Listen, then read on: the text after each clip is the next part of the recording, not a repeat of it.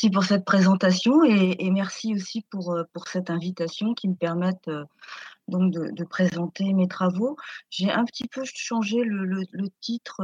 J'avais prévu de faire au début, fin 19e, 20e siècle, et puis finalement, je me suis dit qu'une vaste fresque depuis 1830 serait peut-être mieux venue dans ce cycle de, dans ce cycle de conférences. Alors, on a beaucoup entendu les, paroles du Berliotet, hein, l'expansion coloniale a ses rudesses. Elle n'est pas sans reproche ni sans tard, mais si quelque chose l'ennoblit et la, justifie, c'est l'action du médecin comprise comme une mission et un apostolat.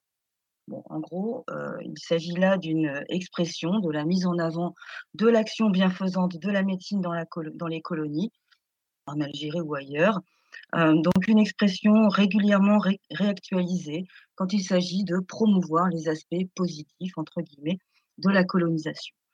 Alors, bien sûr, ce n'est pas sur cette ligne que, je vais aller. Néanmoins, ce discours a, toujours été important en Algérie, comme ailleurs, mais aujourd'hui c'est l'Algérie, pour comprendre finalement la manière dont est envisagée la médecine, les soins aux populations colonisées. Alors, dans les faits, qu'en a-t-il été de cette, mission, de cet apostolat?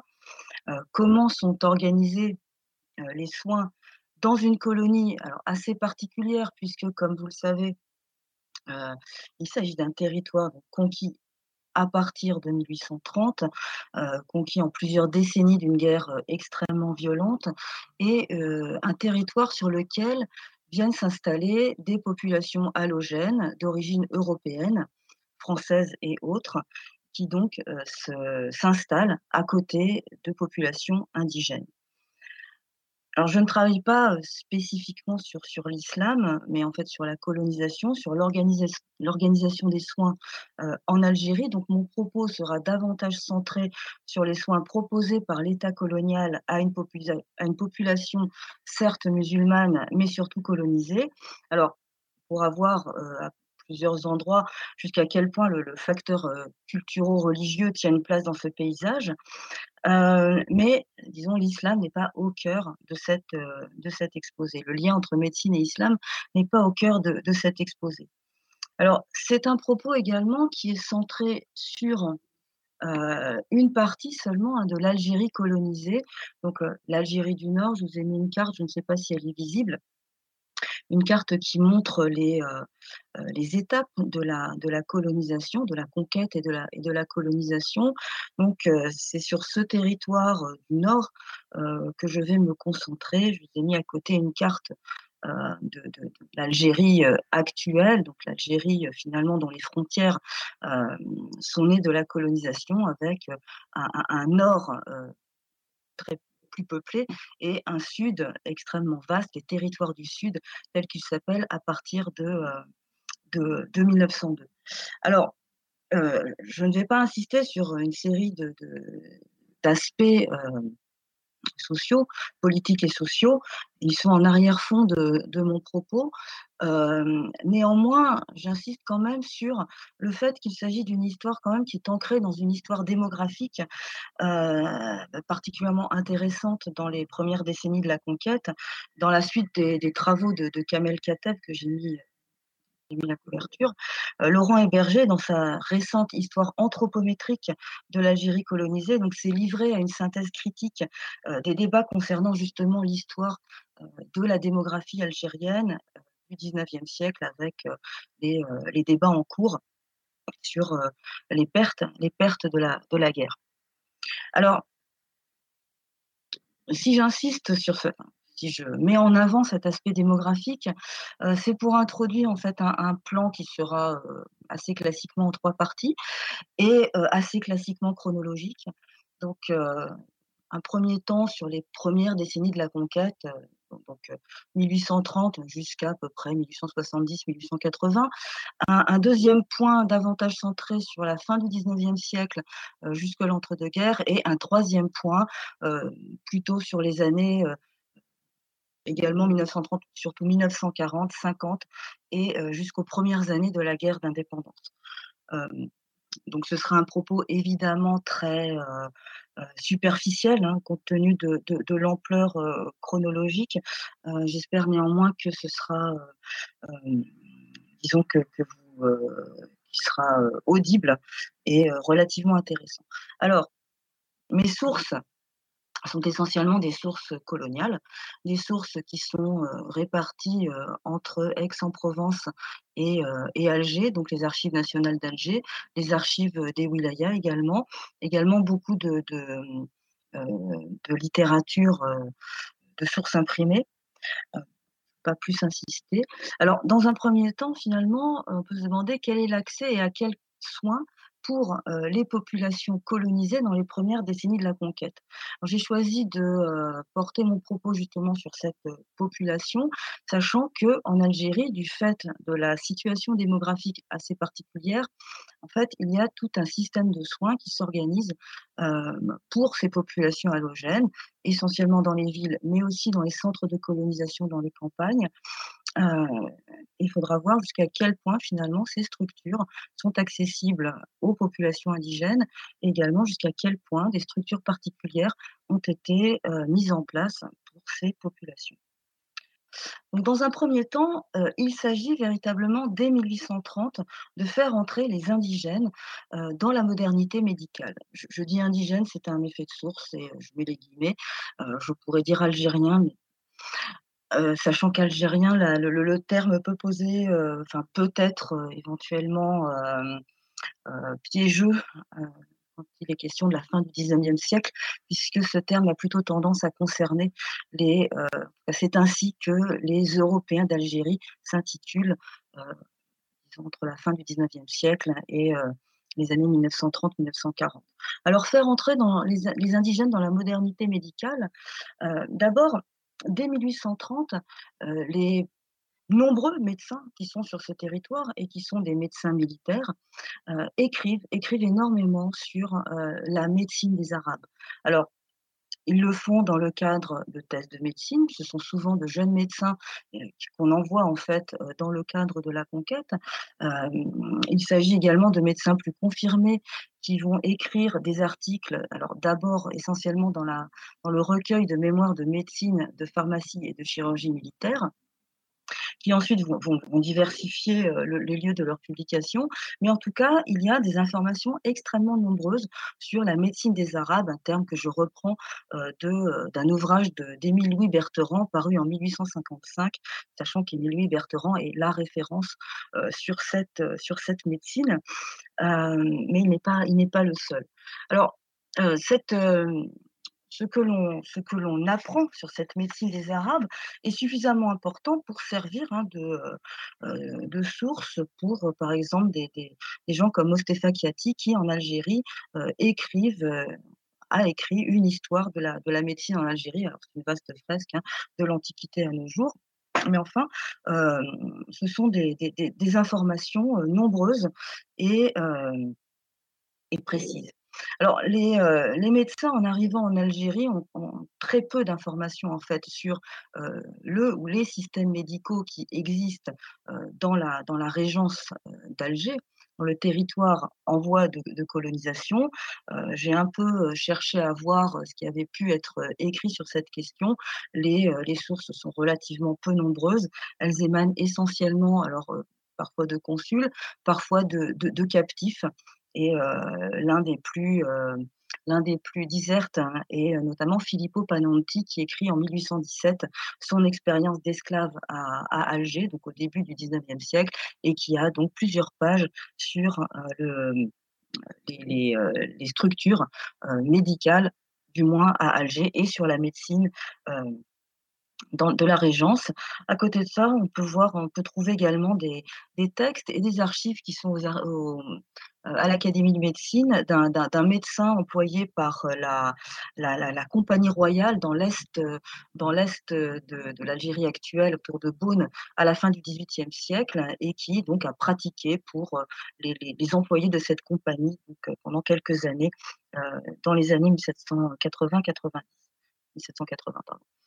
Alors peu d'informations et donc des informations qui datent véritablement, heu, du début de la conquête à partir de 1830. Donc les médecins découvrent à la fois un territoire qu'ils décrivent très minutieusement dans le cadre de topographie médicale.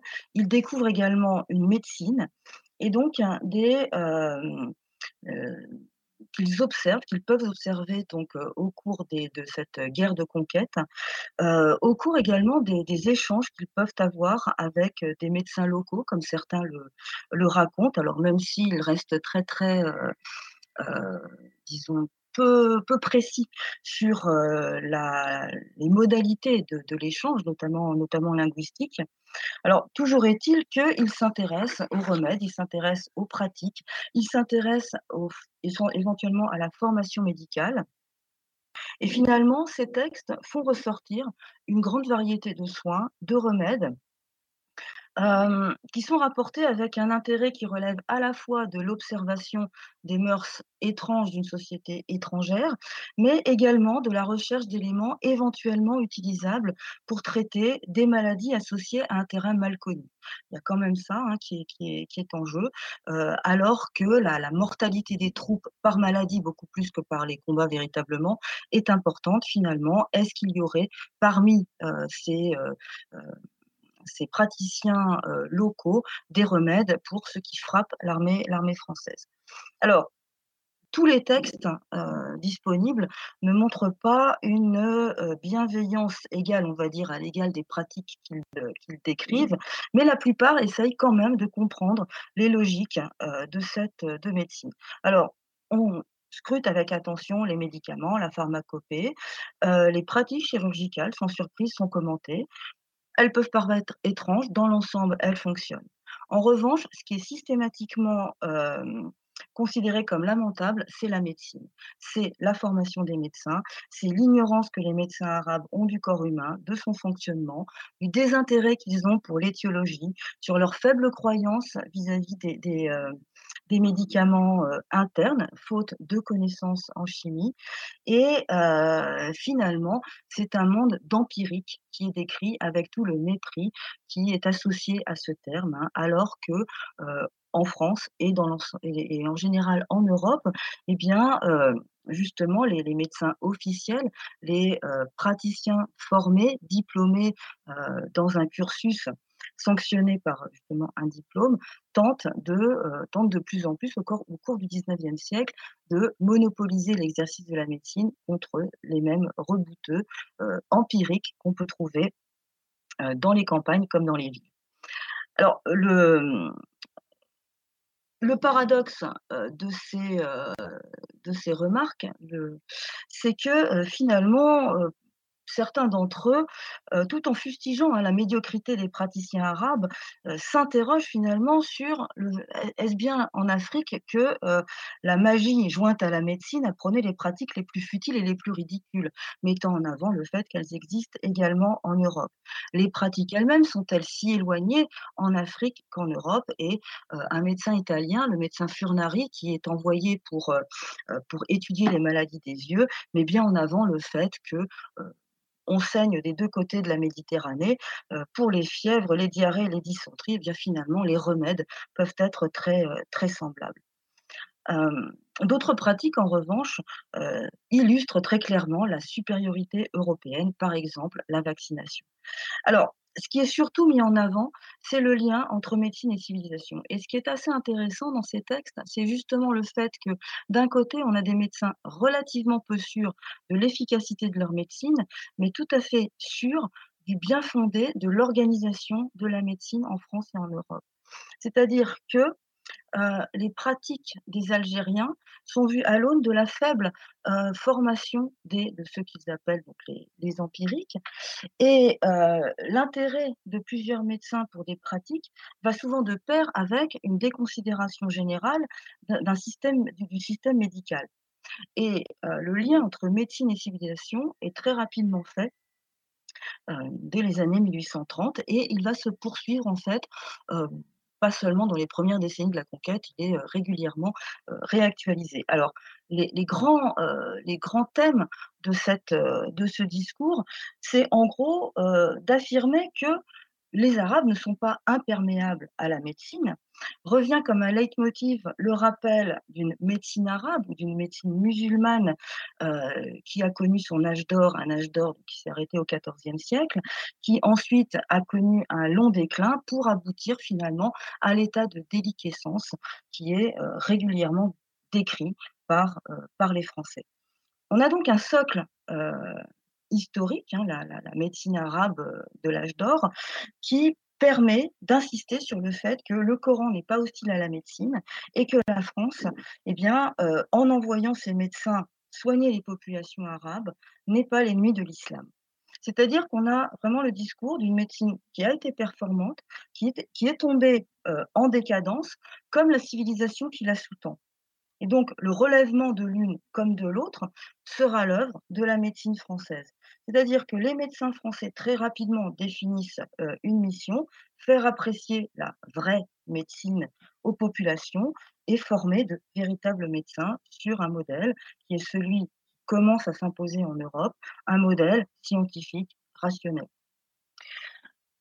la médecine, le discours en tout cas sur la médecine est important, c'est-à-dire que les médecins insistent, comme par exemple Bertheron dès 1848, sur une science éminemment philanthropique, grâce à laquelle il est facile de faire parmi les Arabes une propagande d'idées de bienfaisance.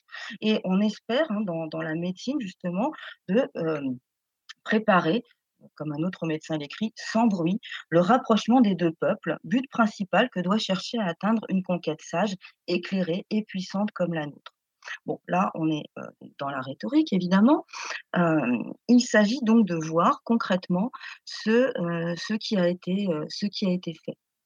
Alors, à la fois, dès les années 1830, il y a un, un discours justement sur le lien entre la médecine moderne, euh, l'apport de la médecine euh, moderne que les médecins français apporteront aux populations indigènes et, euh, finalement un bien-être en découlera et ce bien-être permettra de relever la société algérienne. Je le répète, hein, un, élément important d'un discours beaucoup plus général sur la mission civilisatrice, qui est une des justifications de la, de la colonisation. Pas seulement la colonisation française, mais également euh, la britannique qui euh, se déploie à l'époque, particulièrement en, Inde. Alors, euh, un discours important, répété, et en même temps, eh bien, dans un premier temps, les structures destinées aux, indigènes restent très limitées. Les années 30 sont marquées par euh, quelques, quelques, initiatives individuelles. Alors, un médecin militaire, le docteur Giscard, euh, installe une infirmerie pour les indigènes, pour les civils indigènes, euh, Adélie Ibrahim. Et c'est surtout l'expérience du docteur Pouzin, qui est un médecin civil, qui va être très médiatisée. Alors, on est dans les années 1830, le territoire effectivement conquis est très limité.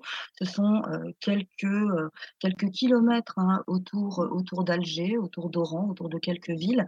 Euh, les, les, principaux, les, principaux documents traitent d'Alger et de sa banlieue. Et donc c'est là que le docteur Pouzin va,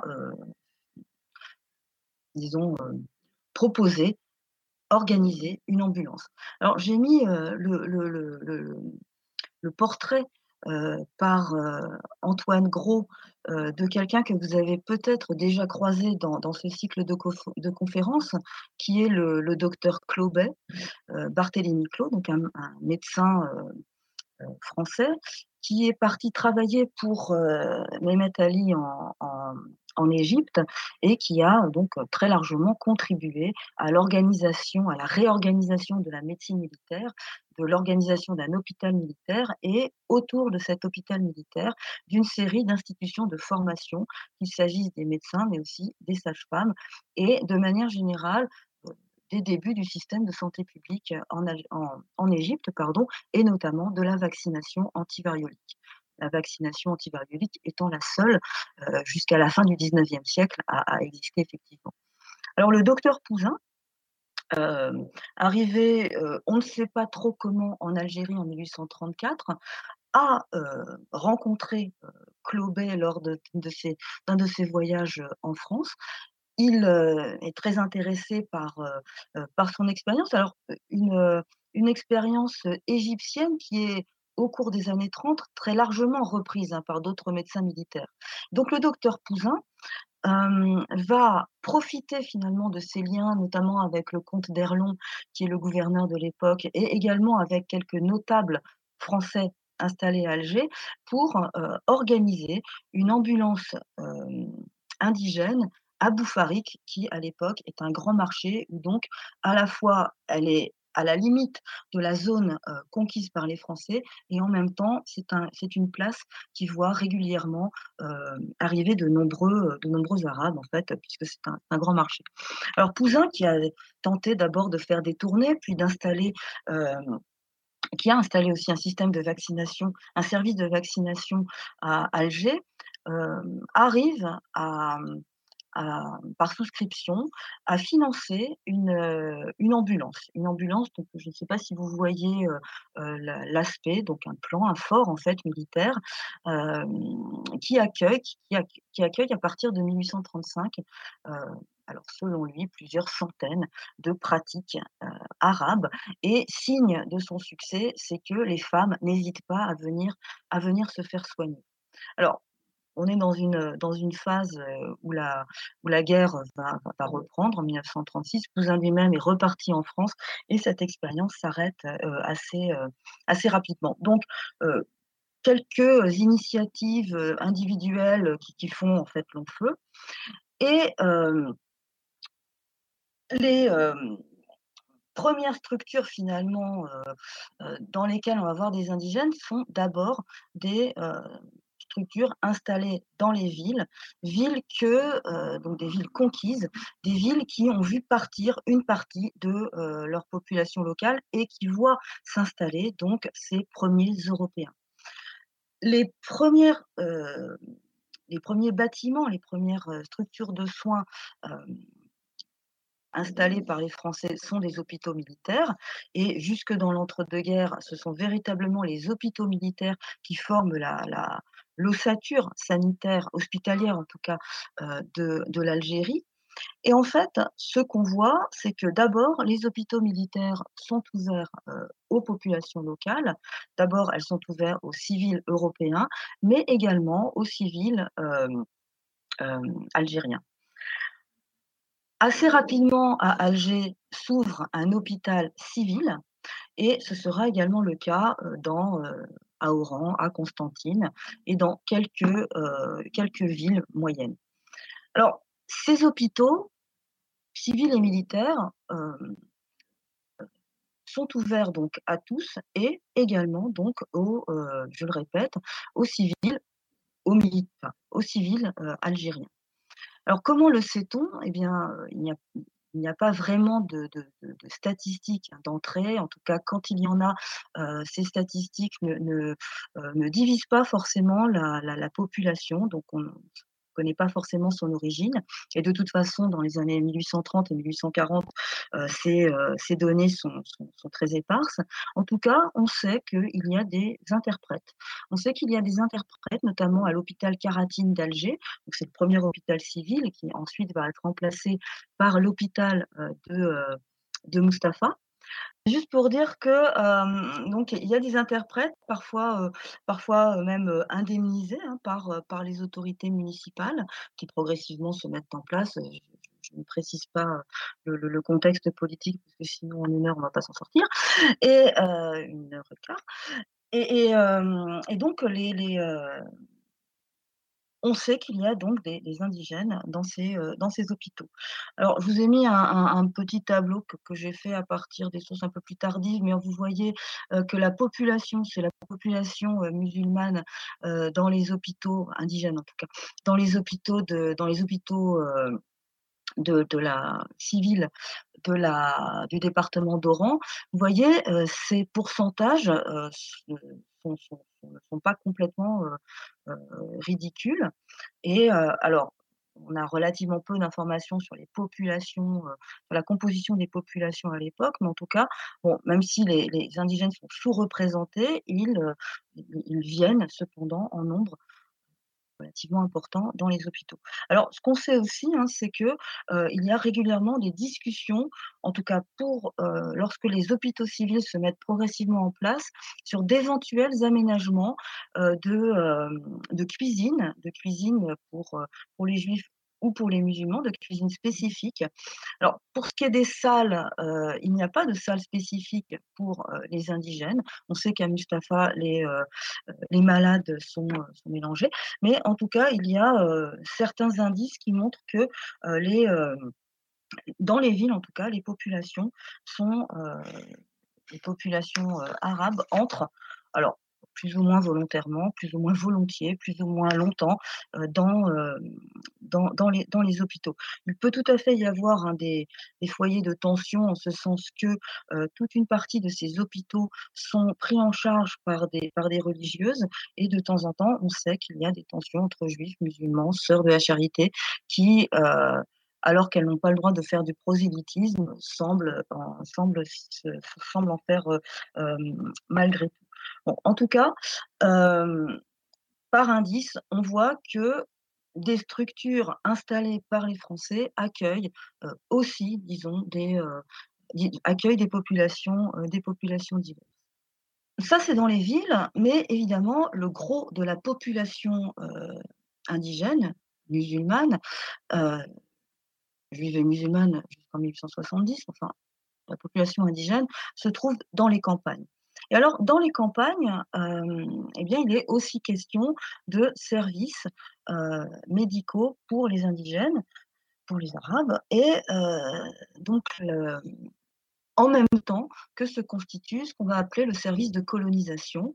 Donc le service de colonisation, alors, est, véritablement institué en 1853, mais à partir de 1844, autour d'Alger, dans, les campagnes, d'un territoire qui commence à devenir civil, vous avez la mise en place, l'embauche de médecins dits de colonisation qui ont pour tâche de traiter d'abord les centres de colonisation, comme leur nom l'indique. Il y a quelques débats, hein, au moment de leur mise en place en 1844 avec dans les bureaux, heu, l'idée que, hem, il ne faut pas prévoir des médecins de colonisation uniquement pour les colons, mais également pour, heu, toutes les populations vivant, dans dans les campagnes. Alors ce projet, ne va pas être, spécialement, spécialement suivi, mais en tout cas, il y a toujours l'idée, chez les militaires qu'il faut faire de la médecine aux Arabes dans l'étendue de nos moyens, justement pour, eh bien, apaiser finalement des relations dans un contexte qui est encore celui, celui de la guerre. Donc dans les campagnes, en même temps que se met en place un service de un service de de médecine de médecine de colonisation pour les Européens, existe déjà l'idée de faire quelque chose pour, heu, les populations, heu, rurales. Alors, c'est surtout dans le cadre des bureaux arabes que, se va se mettre en place un service médical, mais j'attire votre attention sur le fait que l'arrêté portant organisation du service médical de colonisation de janvier 1853 insiste dans son article 7 que les médecins de colonisation doivent gratuitement les soins et les secours de leur art à toute personne indigente de leur circonscription. Alors après, vous avez toute une série de, heu, considérations géographiques qui vont, heu, empêcher, hein, les médecins, heu, d'avoir accès, heu, aux populations indigènes rurales. Mais c'est d'abord le fait que, les centres de colonisation sont peuplés d'Européens, que les populations indigènes, pour diverses raisons, de spoliation de terrain, de volonté de ne pas, de ne pas côtoyer tout simplement, les Européens, en fait, physiquement, ne sont pas dans ces centres et compte tenu des difficultés, de, circulation, du fait que, les visites se font à pied ou à cheval, eh bien, il y a, un certain nombre de difficultés. Je ne suis pas en train de vous dire que tous les médecins de colonisation avaient une folle envie, d'aller, soigner les populations, indigènes. Je dis juste que dans les textes, disons, cette possibili cette possibilité existe. Alors, c'est surtout donc disais-je dans le cadre des bureaux arabes que, va se faire en fait, un 1er service dans les campagnes. Les bureaux arabes qui sont donc constitués en 1844 pour les territoires militaires. À partir de 1847, vous avez un service médical qui est organisé systématiquement dans les bureaux arabes. Avec malgré tout, un certain nombre de problèmes. C'est d'abord le fait que le service militaire prime, le reste, que, les médecins militaires, connaissent un turnover extrêmement important, en ce sens qu'ils sont sans cesse déplacés au gré de, justement du service, que leurs moyens sont extrêmement limités. Bref, vous avez des structures, mais finalement, des résultats, très limités, sachant qu'on va soigner les indigènes dans les Bordj, donc en fait au centre, heu, dans les bureaux arabes, mais que, heu, en l'absence de de tournées prévues, en fait, seuls seront soignés ceux qui viendront au bureau arabe. Donc vous avez déjà un certain nombre de limites à cette, heu, disons à cette, à cette offre à cette offre de soins. Alors des structures qui commencent à exister au cours des années 40 et ce qu'on voit dans les 1res décennies de la conquête, c'est une médecine qui peut apparaître comme une des voies du contact entre, le colonisateur et le colonisé. Et se pose assez vite la question, accepter ou pas, heu, la médecine des Français? C'est ce qu'avait, heu, particulièrement bien étudié Yvonne Turin dans son ouvrage de 1971, Affrontements culturels dans l'Algérie coloniale, où en une centaine de pages, elle, heu, met l'accent sur un certain nombre de problématiques extrêmement intéressantes. D'abord le fait que, plus que le soin lui-même, ce que les médecins militaires vont chercher à créer, c'est un besoin médical. C'est, heu, l'idée que quand on est malade, on va voir le médecin. Que quand on est malade et bien, il y a des procédures, heu, qui, heu, qui sont à, comment dire? Qui sont à à généraliser. Ce qu'elle met aussi en avant, c'est que certains soins sont tout à fait bien acceptés et que d'autres sont systématiquement refusés et heu, notamment la vaccination qui est au cœur de ce qu'elle appelle le refus médical. La vaccination qui est à la fois un des 1ers, heu, programmes véritablement de santé publique qu'on peut voir, hem, diffusés en Algérie à une plutôt vaste échelle, heu, qui est menée par les médecins heu, militaires et les médecins de colonisation dans les campagnes et par les médecins libres, les médecins civils dans les villes, mais qui, heu, en fait est, heu, disons, heu, également un échec régulièrement pour les pour pour lesdits médecins. Je vous ai mis un extrait d'un rapport du médecin Duponchel, dans dans la dans le cercle d'Oran et il raconte en fait, pathétique d'une tentative de vacciner une population. Les enfants criaient, les mères se déchiraient le visage, versaient d'abondantes larmes et poussaient des cris déchirants. Les uns voulaient savoir si dans le cas où leurs enfants seraient transportés en France, on les ferait cavaliers ou fantassins, si on leur apprendrait à tirer, le canon ou à construire des ponts, à tracer des routes. Les autres demandaient, les autres demandaient en grâce qu'on choisit que leurs pour leurs enfants l'arme de la cavalerie et surtout qu'on leur évitait certaines professions et cetera. Heu, en fait, heu, hem, Duponchel met en avant là le fait que l'acte de vaccination, est perçu comme une marque une marque pour ensuite, choisir parmi les populations des esclaves qu'on emmènerait en France.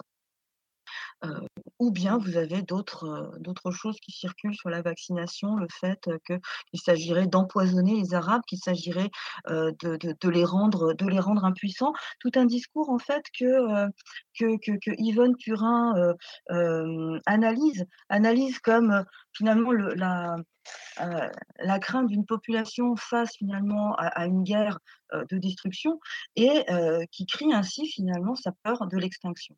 Il y a aussi, le fait de ne pas vouloir mélanger le sang du roumi avec, le sang le sang du musulman. Bref, elle, montre aussi comment ces bruits, alors dont dont les rapports sont véritablement encombrés. Alors je la cite: «Relève de la psychologie de la destruction, exprime la grande peur plus ou moins consciente qui anime tout le pays, la crainte presque viscérale de l'anéantissement». On est encore en plein dans la guerre de conquête ou dans les premières années de la pacification. Donc les rapports montrent, hein, les tensions qui animent les séances de vaccination, la manière aussi dont les autorités locales peuvent, heu, instrumentaliser ces séances. Un autre élément, ce n'est pas seulement envoyer des médecins, traiter, les, populations locales, c'est également former des jeunes indigènes à la médecine.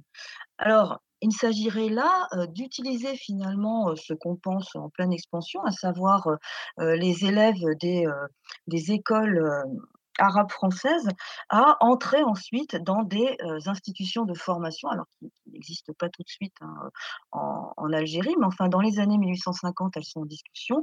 Heu, ce sera la future école de médecine, de médecine d'Alger. Alors on peut voir aussi que l'idée de d'organiser une école de médecine d'Alger peut-être vue dans un dans un but plus géopolitique méditerranéen où en fait l'école d'Alger attirerait des musulmans de Tunis, d'Égypte qui viendraient se qui viendraient se former et ensuite formés à l'européenne diffuseraient, heu, la bonne médecine dans le reste du bassin méditerranéen. Et en fait, hein, donc vous avez plusieurs projets. Et quand l'école de médecine ouvre en 1857, heu, des, Heu, des procédures, sont, sont créées pour que les élèves qui n'ont pas le baccalauréat, c'est encore très rare, puissent entrer et faire, heu, des études de médecine. Alors pas forcément qui les amèneront, au doctorat, on va dire plutôt former des officiers de santé, mais l'idée donc, est de ensuite mettre ces, officiers de santé indigènes dans les tribus, dans les campagnes, justement pour que finalement ce soit un des leurs qui leur amène la modernité puisque, les, heu, les rapports, on va dire, avec soit les médecins de colonisation, soit les médecins militaires restent, hem, difficiles. Alors, ce qui ressort, heu, des rapports de l'école de médecine, bah, c'est finalement d'abord un échec, à savoir que les très rares élèves qui s'inscrivent, ne n'arrivent pas jusqu'au bout, n'arrivent pas à être, ne sont pas rares sont ceux qui sont diplômés, malgré donc, malgré les bourses. Alors on peut trouver plusieurs, heu heu, facteurs d'explication. C'est, heu, d'abord, en fait, le fait que rares encore sont les, garçons à passer par les écoles françaises. Mais, et je vais aller un peu plus vite, au cours de ces premières décennies, la médecine française commence à s'insérer dans l'offre de soins. D'abord peu sollicitée, elle n'est pas pour autant rejetée en bloc et on peut parler de ces premières décennies, malgré la guerre, malgré une guerre destructrice, malgré une guerre particulièrement meurtrière, des années de prise de contact, et d'élaboration de politiques dont l'impact demeure extrêmement limité, mais qui malgré tout commencent à, composer le cadre qui sera, à partir de la fin du XIXe siècle, celui d'un programme plus complet d'assistance, heu, médicale aux indigènes.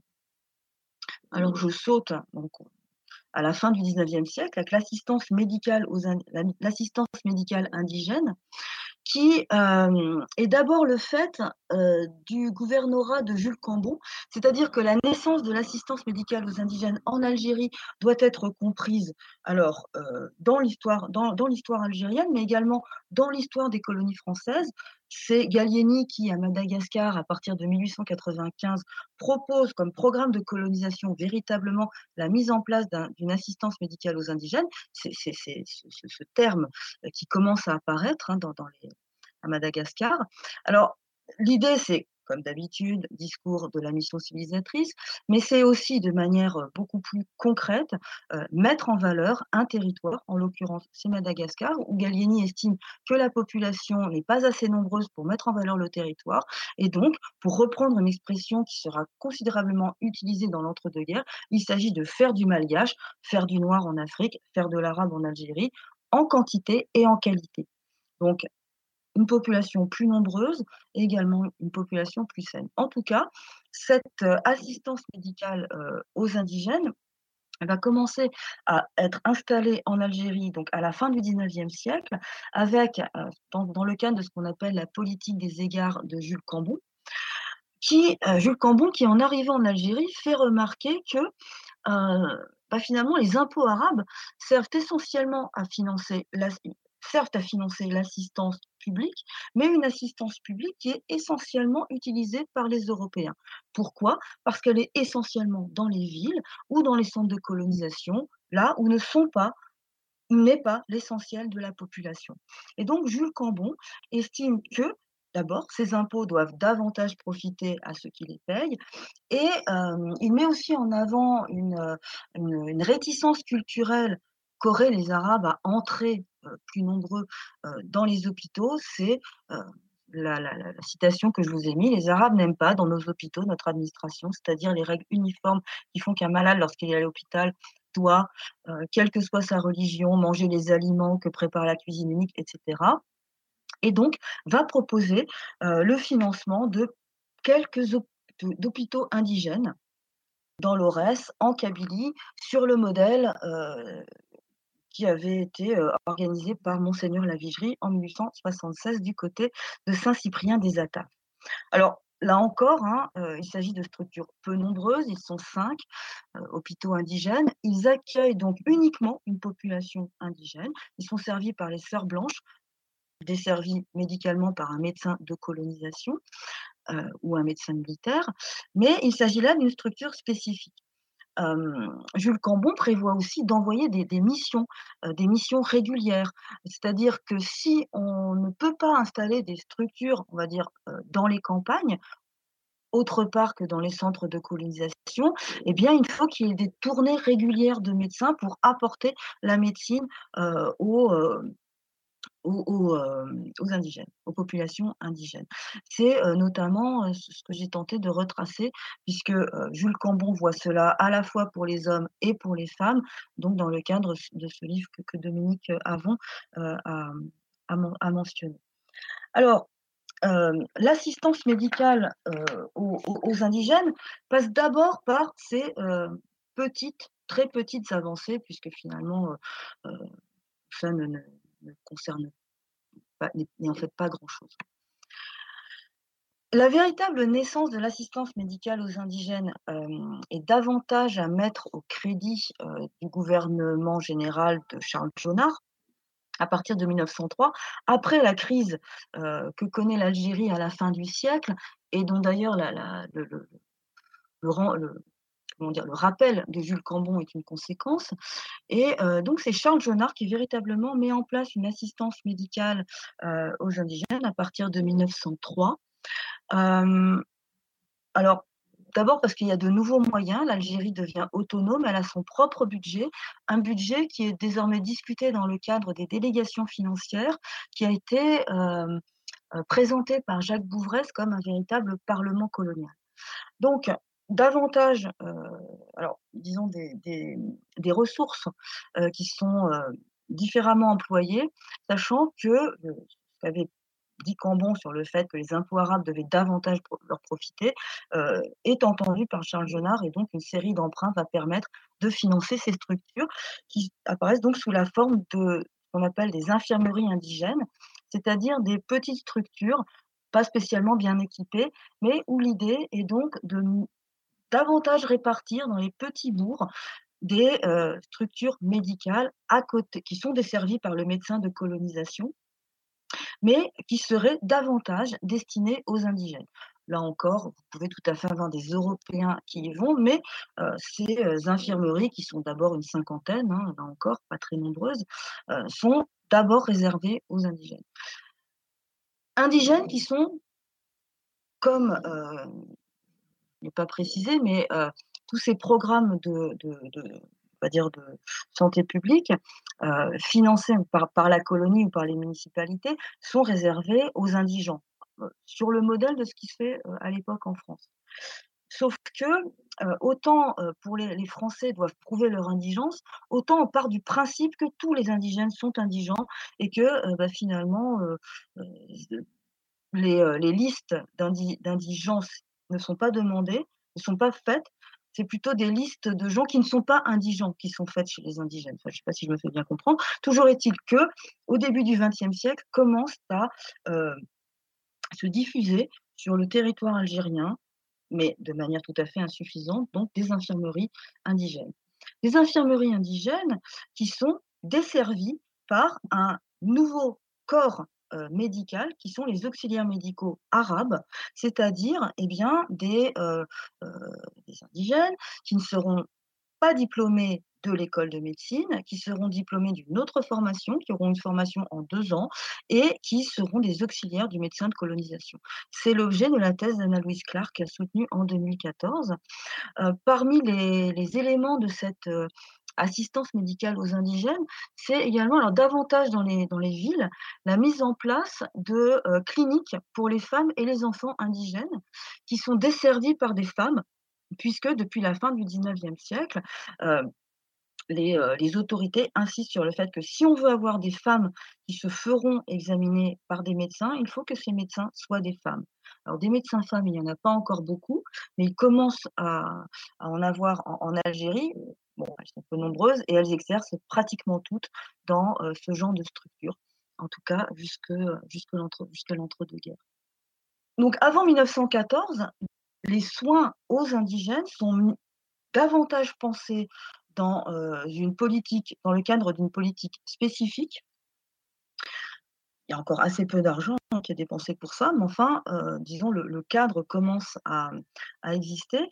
Et donc, cette, ce programme est étendu dans l'entre-deux-guerres, alors qu'il n'y a plus d'impôt arabe d'abord, et ensuite, après la guerre, eh bien, il y a la, la, la, population indigène est vue différemment par, par les autorités. Alors, concrètement, d'abord, géographiquement, il s'agit d'une population qui n'est plus aussi séparée euh, des populations européennes. En ce sens que, d'abord, vous avez de plus en plus, dès la fin du 19e siècle, de plus en plus de, euh, euh, présence indigène, pour reprendre ce terme, euh, dans les bourgs, dans les bourgs ruraux, donc à côté euh, des Européens. Euh, vous avez donc de toute façon des travaux agricoles qui régulièrement font descendre les Kabyles vers, la plaine. Vous avez donc un, contact toujours plus important et puis le début également d'une une présence plus marquée dans, les villes moyennes et, grandes. Alors que commencent le, les départs vers la France. Alors, l'intérêt euh, de, la, de la colonie devient de plus en plus visible pour l'état sanitaire des populations indigènes. Euh, populations indigènes qui sont en fait dont l'état sanitaire est de mieux en mieux connu, notamment euh, lors des revues de conscription où on s'aperçoit de l'état du très mauvais état en fait de ces de ces populations de ces populations rurales, ce qui pour l'Algérie de l'entre-deux-guerres pose plusieurs problèmes. D'abord, la question de la main-d'œuvre, une main-d'œuvre donc en bon état. Ça pose la question de la conscription, de l'armée. Donc euh, là encore, euh, un recrutement qui ne peut pas se faire sur, euh, qui ne peut pas se faire de manière aussi importante que, prévu. Et puis aussi, puisque on a deux populations qui se côtoient, euh, qui se côtoient de plus en plus. La crainte que les maladies euh, des, euh, des, populations indigènes n'affectent la santé des populations européennes. Et en fait, cet, intérêt pour les populations musulmanes euh, est très visible dans, l'ouvrage du gouverneur général Violette, L'Algérie vivra-t-elle, qui, euh, en fait fait véritablement de l'assistance publique aux indigènes un élément de la réforme qu'il souhaite euh, apporter à l'Algérie. Dans ce cadre, il s'agit d'abord d'améliorer le service sanitaire rural puisque euh, l'essentiel d'une population euh, dont on voit qu'elle commence à connaître une forte croissance démographique, l'essentiel de cette population demeure dans les campagnes. Alors, améliorer le service sanitaire rural, c'est d'abord imposer aux médecins de colonisation de nouvelles obligations, et notamment des obligations de tourner, de tourner dans les douars. C'est-à-dire que le médecin de colonisation, qui d'abord était plutôt euh, dont, l'activité était d'abord plutôt centrée sur les centres de colonisation, a de plus en plus l'obligation de faire la tournée des douanes, des, tournages de, des tournées de dépistage, des tournées de vaccination, une vaccination qui est de mieux en mieux acceptée par ailleurs. Et ce service médic médical rural va également, euh, enfin, vise également l'amélioration par la transformation des infirmeries indigènes en hôpitaux auxiliaires. Alors, qu'est-ce que ça veut dire les hôpitaux auxiliaires?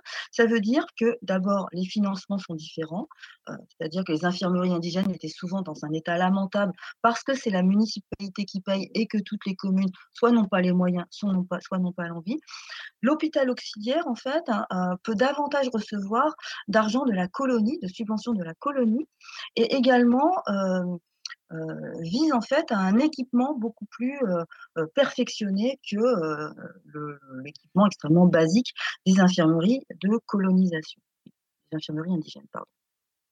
Et ces hôpitaux auxiliaires entrent finalement euh, dans une carte qu'on essaye d'affiner au maximum vers les campagnes, une carte de l'Algérie hospitalière qui s'organise en fait euh, selon une hiérarchie entre les hôpitaux euh, régionaux, les grands hôpitaux, donc des, des chefs-lieux les mieux équipés, des hôpitaux régionaux et justement ces hôpitaux auxiliaires.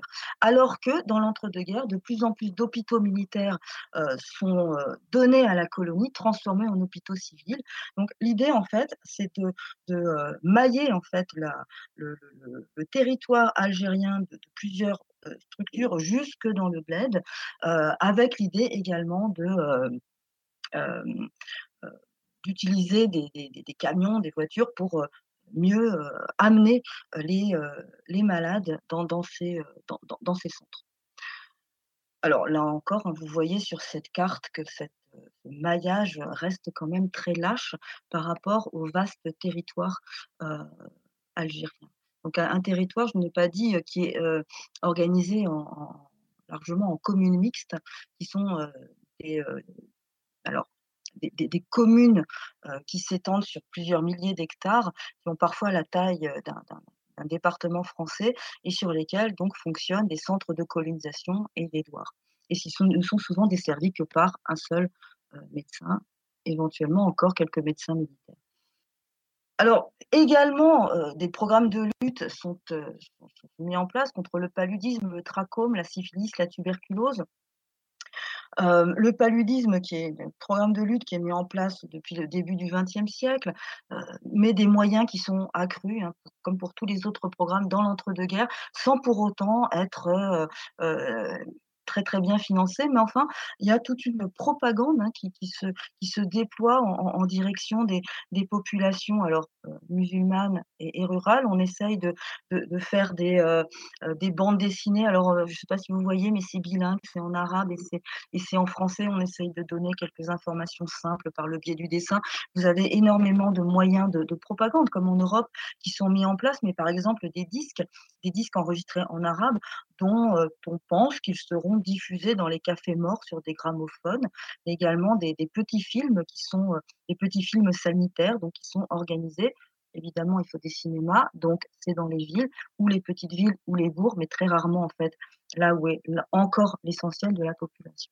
Et puis, comme euh, disons, euh, densification de ces programmes, vous avez euh, euh, les véritables débuts d'une assistance médicale pour les femmes. C'est l'assistance aux mères et aux nourrissons qui date de 1926 et qui donc, grâce à un nouveau métier, là encore, les infirmières visiteuses coloniales, qui sont des européennes, euh, vise en fait à faire visiter les femmes et les nouveau-nés par des professionnels, alors qui secondent hein, les, médecins de colonisation ou les médecins communaux, et donc qui, visent en fait à intensifier euh, les contrôles, alors euh, les contrôles des femmes en couche, des, des des femmes enceintes, et euh, une fois qu'elles ont accouché, donc voir les nouveau-nés sur un ou deux ans. L'idée, c'est en même temps que détourner pour faire venir les populations, c'est proposer quelques secours en nature qui des secours en nature qui sont vus finalement comme des, euh, comme des moyens d'attirer les femmes euh, vers bah, finalement euh, les représentants de la médecine officielle. Alors, ces tournées de, de, ce programme d'assistance sont aussi l'occasion de vacciner. C'est en fait une autre occasion de permettre une rencontre entre un représentant de la médecine officielle et euh, les populations euh, rurales. Je dis rurales parce que de plus en plus, finalement, dans les villes, en même temps que se, densifie le, tissu euh, médical des médecins d'hôpitaux ou des médecins libéraux, bah, vous avez des populations qui les consultent dans le cadre des dispensaires ou ou des hôpitaux. Alors, la réception de ces programmes, heu, est très diverse. D'abord parce qu'il y a toujours ce problème de programmes qui sont, heu, très largement financés par des communes, heu et donc ben, les conseils municipaux, les commissions municipales acceptent ou n'acceptent pas. Et puis il y a aussi on le voit de plus en plus dans les rapports, eh bien la réaction des populations, des populations qui, heu, compte tenu de l'organisation des tournées, bah, peuvent refuser de, heu, de, hem, comment dire? De se présenter. Alors, pourquoi refuser de se présenter? Pour plusieurs raisons. D'abord, quand je dis, heu, les infirmières, heu, visiteuses coloniales font des tournées dans les campagnes ou le médecin de colonisation fait des tournées dans les campagnes. En gros, il prévoit un itinéraire, donc des points précis, mais dans un immense territoire, rappelons-le, où il y a encore relativement peu de routes, carrossables en tout cas. Donc il se déplace, éventuellement de plus en plus en voiture, heu, dans l'entre-deux-guerres, mais toujours à cheval, éventuellement à pied. Donc en gros, c'est dire: «Voilà, je vais passer par tel ou tel endroit» et donc ils ne sont pas forcément, des des des des douars, mais des stations de bus par exemple, quand ça existe ou des gares et disons c'est chacun fait son chemin. C'est-à-dire le médecin fait sa tournée, mais c'est souvent aussi aux populations locales de faire plusieurs kilomètres, parfois plusieurs dizaines de kilomètres pour aller à la rencontre du médecin. Et parfois le médecin est en retard, parfois il ne vient pas, bon bref. Donc il faut toujours avoir en tête cette géographie pour, heu, comprendre les difficultés finalement d'un contact avec, heu, cette, heu, médecine, officielle. Donc vous avez des populations qui estiment que, ce n'est pas la peine de faire autant de chemin pour aller voir un médecin qui n'est pas toujours là et d'autres en fait, heu, refusent que, heu, leur enfant soit, heu, là encore, inscrit, refusent de voir faire examiner leur enfant. Bon, il y a donc plusieurs, plusieurs obstacles. Alors, sachant bien sûr que progressivement on voit, des des des des programmes de lutte contre différentes affections et cette assistance aux mères et aux nourrissons, disons, se, heu, banaliser, se naturaliser parmi, parmi les populations. Pour terminer cette 2e partie, je voudrais quand même insister, hem, sur le fait que, heu, bah, à la fin des années 30, ce qu'on voit, c'est qu'à part dans les villes, là encore, bah, finalement on a une densité médicale qui équivaut, heu, à peu près à celle qui peut exister dans un pays européen, en France notamment, et bien, la médecine officielle reste, extrêmement limitée. Donc en 1931, vous voyez que, pour le territoire rural algérien, on a une centaine de médecins de colonisation, une centaine d'auxiliaires médicales et quelques dizaines d'infirmières visiteuses coloniales. Ce qui veut dire concrètement que, cette, heu, médecine, moderne, et bien, n'est finalement qu'une offre et une offre limitée et souvent une offre encore marginale par rapport à la présence des par rapport à l'activité des tradipraticiens qui sont très présents, mais qui malheureusement sont très peu décelables dans les sources. Donc là, je reviens un petit peu en arrière. Qu'en est-il finalement de ces empiriques qui sont beaucoup décrits dans, les sources, dès le début de la de la de la conquête, qui sont régulièrement présentés comme des charlatans, par ensuite les médecins civils, mais qui néanmoins, existent et exercent. Alors d'abord, le décret du 12 juillet 1851 qui organise en Algérie, l'exercice de la médecine, qui en fait adapte l'exercice de les lois d'exercice de la médecine française, de 1803 en Algérie, heu, offre en fait une très large tolérance pour les médecins, heu, dits indigènes. C'est-à-dire que ces médecins ont le droit de, heu, pratiquer leur art sur leurs coreligionnaires. Alors, se pose bien sûr la question de que se passe-t-il quand des Européens vont voir un médecin, un médecin indigène, un médecin, traditionnel? C'est là qu'on peut les voir apparaître dans les archives, mais en fait, il y a très peu de, il y a très, très peu de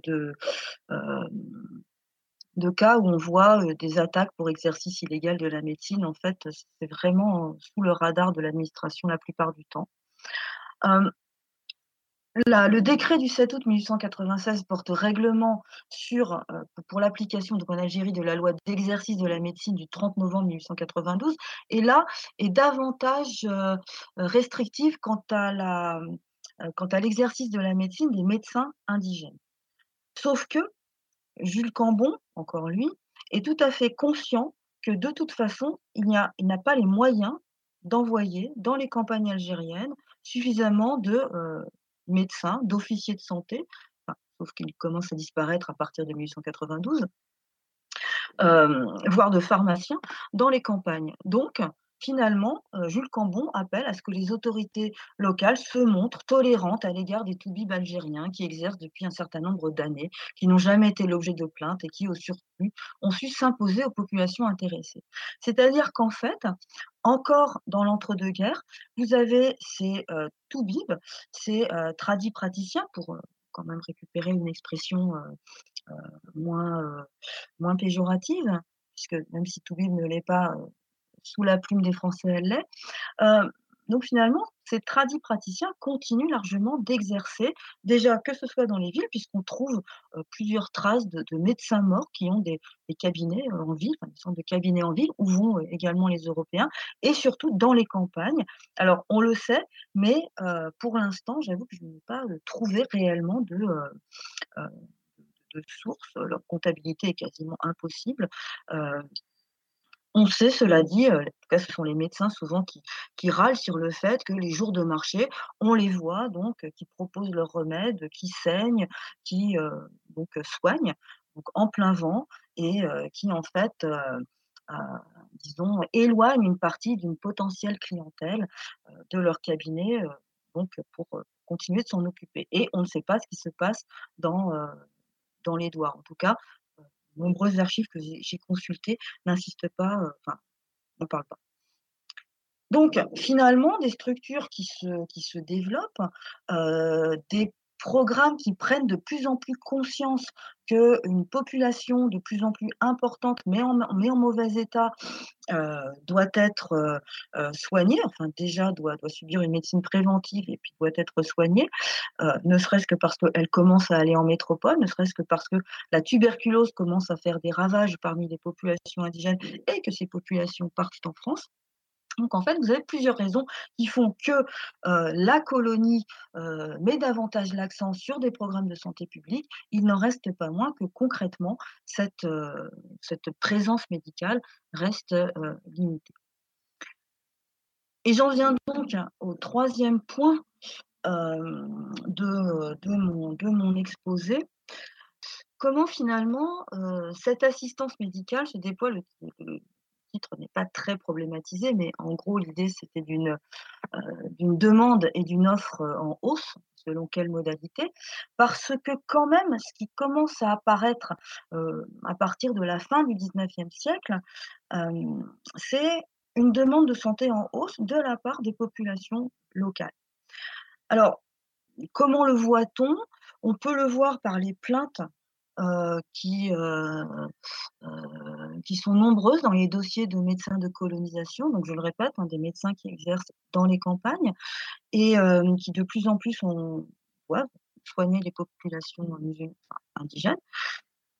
Alors, heu, on le voit notamment, je je pas mis énormément, mais heu, comment, des, heu, des hommes commencent à se plaindre que le médecin, par exemple, n'arrive pas assez vite pour délivrer leur femme lors d'accouchement ou que l'accouchement ne s'est pas bien passé ou que le médecin, heu heu, demande un paiement, trop élevé. C'est-à-dire normalement, il s'agit d'une médecine gratuite, mais dans certains cas, le médecin peut avoir une clientèle et quand il est hors finalement heu, de ses obligations de service, il peut tout à fait se faire payer. Donc vous avez, heu, beaucoup ce type de de plaintes qui montrent que progressivement, heu, les ruraux n'hésitent pas à faire venir le médecin pour examiner leur femme. Alors, surtout dans le cas d'accouchements difficiles et c'est souvent trop tard, mais enfin, heu, il y a cette démarche qui est faite. Vous voyez là, j'ai mis, heu, la la la transcription d'une pétition de 1917 quand, il y a déjà pas beaucoup de médecins dans les campagnes, mais une partie d'entre eux est mobilisée et heu, donc l'offre médicale, heu, ne cesse de de donc les habitants du village de la Mesquiana demandent, heu, de faire venir un médecin dans leur centre où il exercera comme par le passé. Il ne vous est pas ignoré que notre village, par sa situation, est le foyer de la fièvre par excellence et cetera. Donc des, hem, alors là, je je sais pas si vous le voyez, mais c'est une pétition qui est signée, hein, par plusieurs, par plusieurs personnes, qui est comme la pas mal de, de documents, heu heu, venant d'Édouard, bilingues, arabe et français? Et donc ils demandent à un médecin, qui demande en tout cas que le médecin vienne vienne les visiter. Et ce genre de demande, on en aura de plus en plus tout au long de l'entre-deux-guerres. Autre élément qui montre que, heu, la demande de santé est en hausse, c'est, heu, dans les plaintes, c'est plus seulement le fait que, heu, le médecin ne vient pas à temps, c'est que le médecin pratiquerait sur l'indigène malade une sous-médecine par rapport à ce qu'on peut en attendre. Alors là, on a l'exemple d'un, heu, en 1938, d'un médecin, Eugène Triqueira, qui est accusé de ne toucher les indigènes malades qu'à l'aide d'un bâton. Il fait des piqûres, heu, en se servant de la même seringue et de la même aiguille, sans passer cette dernière une fois au feu et cetera et cetera. Donc finalement, heu, des, populations encore, c'est difficile de, de chiffrer quoi que ce soit, mais disons des indices qui montrent que les demandes de santé, heu, déjà se s'expriment de diverses manières et montrent en fait, heu, la la demande de ne pas être traité en en sous-patient, d'une certaine, d'une certaine manière. Oui, je vous ai mis aussi la la la l'encadrement, heu, bureaucratique, hein, qui qui qui encadre cette, heu, cette médecine pour les indigènes parce qu'il y a beaucoup de choses que je n'ai pas dites et qui sont un peu fastidieuses et qui sont pas, très intéressantes. Mais en gros, cette médecine, heu, gratuite, tel est le cas souvent, heu, en fait, c'est une, médecine qui se fait, dans les, alors lors de tournées se fait à l'infirmerie, à l'infirmerie, indigène, voire dans le cabinet, du médecin qui peut aussi, amener à envoyer, des malades à l'hôpital. Mais, en fait, vous avez tout un cadre bureaucratique en ce sens que, l'envoi à l'hôpital et les journées, d'hôpital sont, payées par les communes et en fait, se pose la question dans l'Algérie colonisée où, le système administratif est extrêmement compliqué entre les communes mixtes et communes de plein exercice, heu, de déjà savoir, heu, un indigène finalement, heu, de qui dépend-il?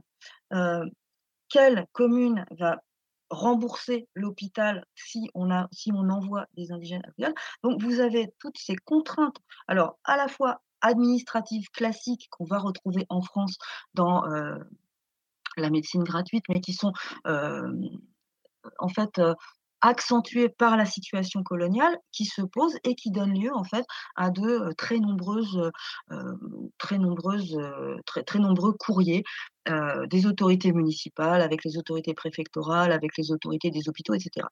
Et ce qu'on voit de plus en plus, c'est en fait des, des autorités, locales, alors indigènes, donc les caïds notamment, les caïds d'Édouard qui, heu, communiquent de plus en plus sur les questions sanitaires avec, heu, les, heu, administrateurs de communes mixtes, voire avec, les préfets. Donc on voit, hein, comment, finalement les demandes les les caïds répercutent des demandes, comment également les caïds en fait, signalent aux médecins l'existence de telle ou telle, épidémie ou de telle ou telle maladie qui va éventuellement entraîner une évacuation ou un isolement ou l'envoi heu, de médecins justement pour, heu, pour, les populations locales. C'est encore, hein, le encore le temps des épidémies de variole, dans l'entre-deux-guerres, mais, heu, il existe également d'autres épidémies. En tout cas, on a là finalement des autorités qui, à tous les niveaux, sont de plus en plus, conscientes de l'importance du, niveau sanitaire des, populations. Donc à la fois une, offre qui se développe et qui, de plus en plus, en fait, rencontre une une, une demande et bien sûr, hein, ce que je vous raconte pour l'entre-deux-guerres, parce que c'est là que j'ai quand même pas mal de, de documentation, on le voit de plus en plus au cours des années, heu, 1940-1950, bien sûr dans un autre contexte politique et alors justement, ce contexte politique d'après-guerre, quel est-il? Sachant que cette histoire de l'après-guerre médicale, on va dire, algérien commence à partir de 1943. Alors, parmi les réformes de l'assistance médicale gratuite, on ne parle plus d'assistance médicale indigène déjà, d'ailleurs on ne parle plus d'indigène,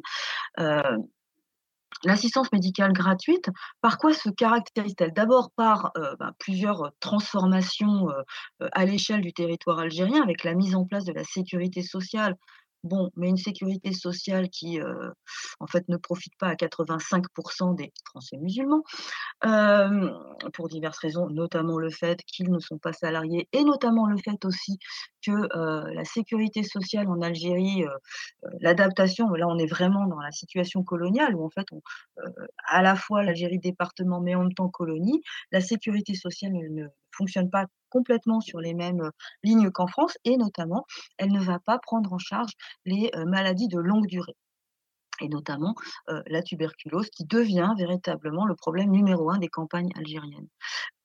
Vous avez parmi les réformes structurelles cette sécurité sociale qui se met en place pour une toute petite minorité, mais également des centres de médecine collective, l'évolution des médecins de colonisation, alors qu'ils sont toujours peu nombreux, mais déjà qui ne s'appellent plus médecins de colonisation, mais médecins de la santé, les temps changent. Mais en fait, la différence fondamentale par rapport à, euh, à par leur nom, c'est que ces médecins de la santé deviennent des fonctionnaires à part entière. Ça a été un débat depuis euh, le début de depuis le début du XXe siècle, mais en fait, hein, euh, le gouvernement général estime que puisque les campagnes algériennes se développent de plus en plus, puisqu'il y a de plus en plus de médecins libres, c'est à eux finalement euh, d'aller euh, exercer pour une clientèle euh, payante et que les médecins de la santé, en fait, doivent, se, consacrer uniquement à la médecine gratuite, doivent se consacrer uniquement aux indigents, doivent se concentrer uniquement aux tournées, à des tournées qui, alors, bah, se pose toujours le problème de la géographie, mais l'idée, néanmoins, c'est de rapprocher le médecin du patient en zone rurale de deux manières. D'abord, de multiplier les circonscriptions médicales. Jusqu'à présent, il y en avait une, deux, parfois trois dans une commune mixte. Là, il s'agit de les multiplier puisqu'il n'est pas vraiment question d'augmenter le nombre de médecins de la santé. Euh, il s'agit aussi, puisque euh, l'état du système routier s'améliore, du réseau routier s'améliore, de développer les unités mobiles. Et donc, de plus en plus, vous avez euh, le, financement de, camions, camions qui donc font les tournées et vont vers les doigts. Vous avez également une réforme du financement de l'assistance médicale gratuite, en ce sens qu'elle n'est plus l'apanage des communes, des communes qui, je le répète, parfois acceptent de financer, parfois n'acceptent pas. Et en fait, la réforme du financement de l'assistance médicale gratuite est fondamentale puisque la colonie participe largement au financement des différentes structures et notamment donc des, disons de la, du perfectionnement de l'équipement des centres de soins, donc, qui étaient les hôpitaux auxiliaires et qui, deviennent des centres de, médecine.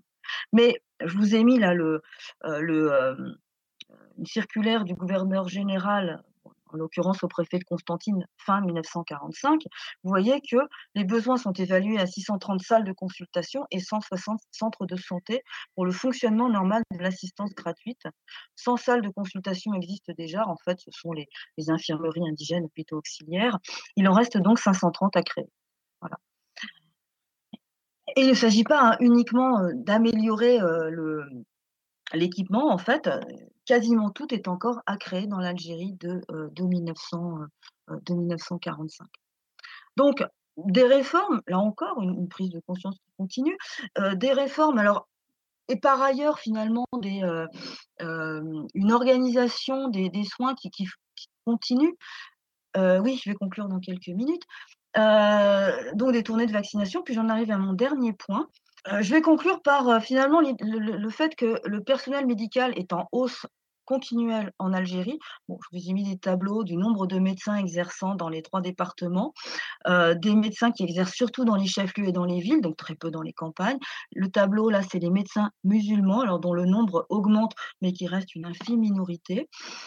donc un personnel médical en hausse, médecins, mais également sages-femmes.